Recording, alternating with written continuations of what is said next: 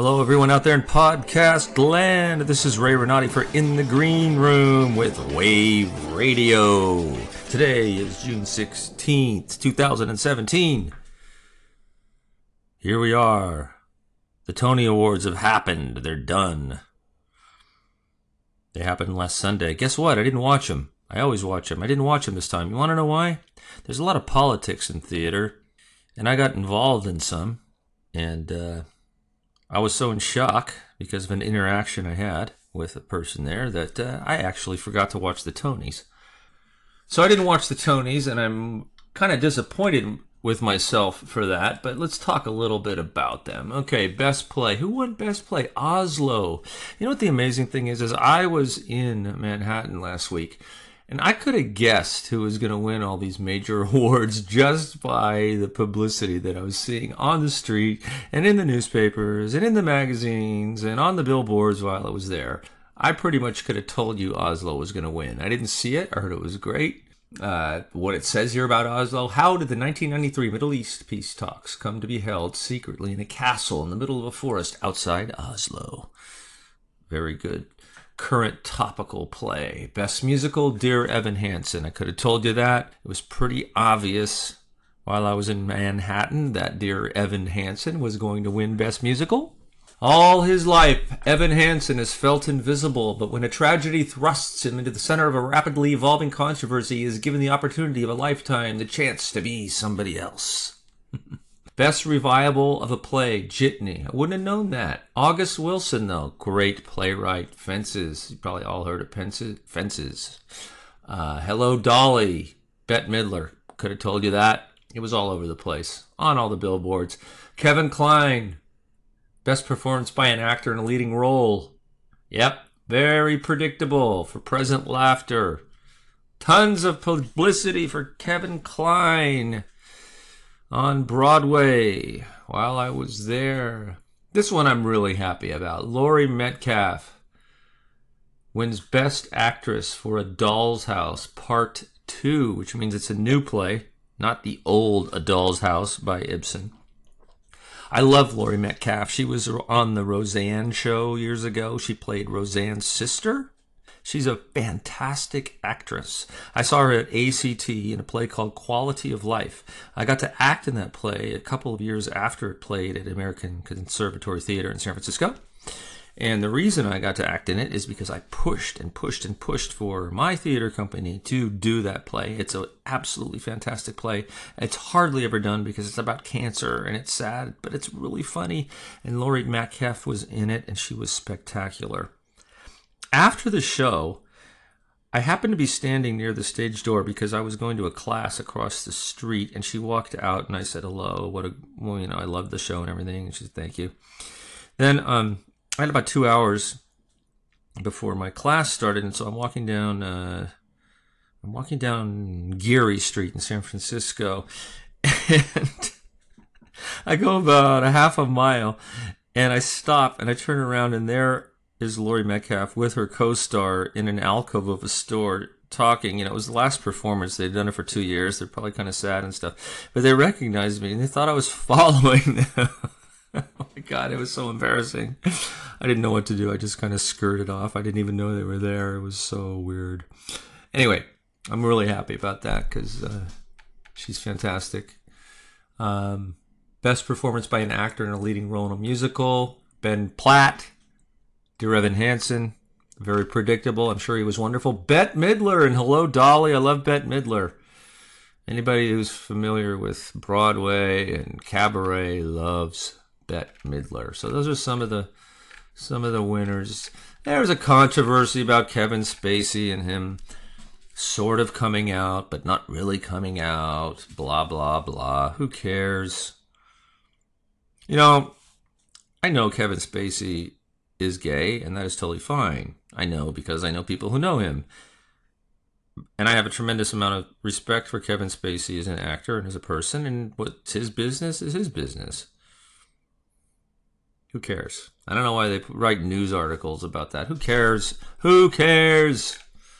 Um, all right, let me talk about a couple of things I did while I was in Manhattan. I went and saw an off, off, off, off, off Broadway show called Shots.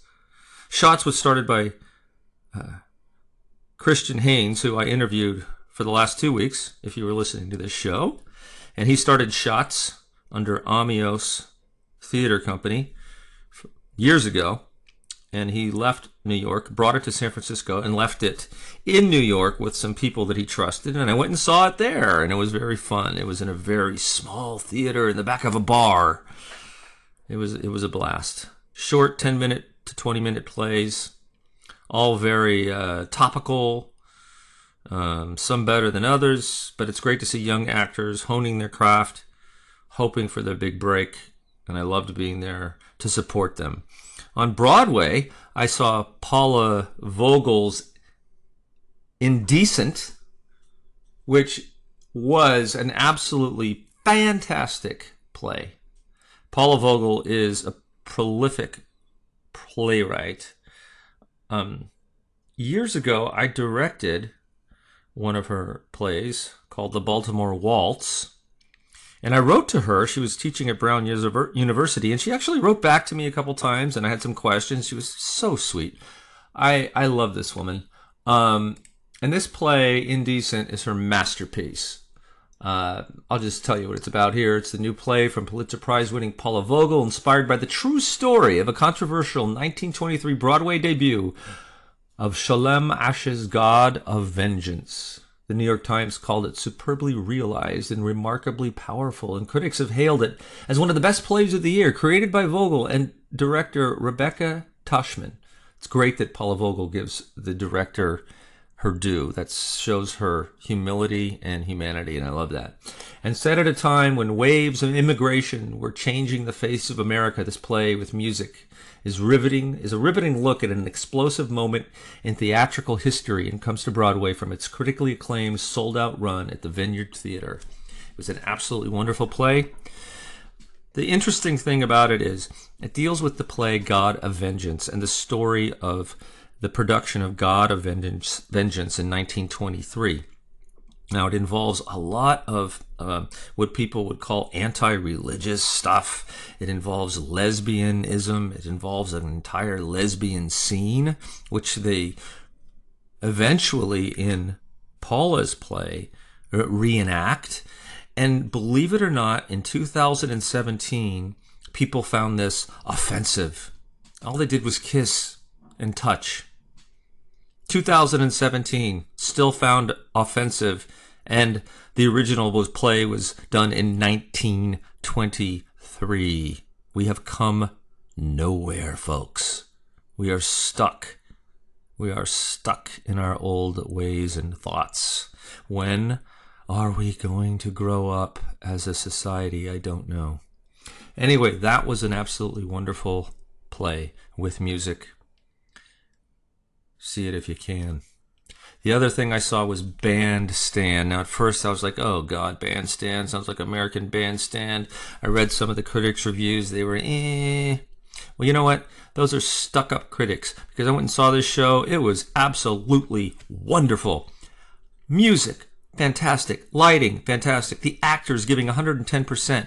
They were all quadruple threats. They could move, they could dance, they could sing, they could act. And you know what? All the main actors played musical instruments like virtuosos incredible, incredible.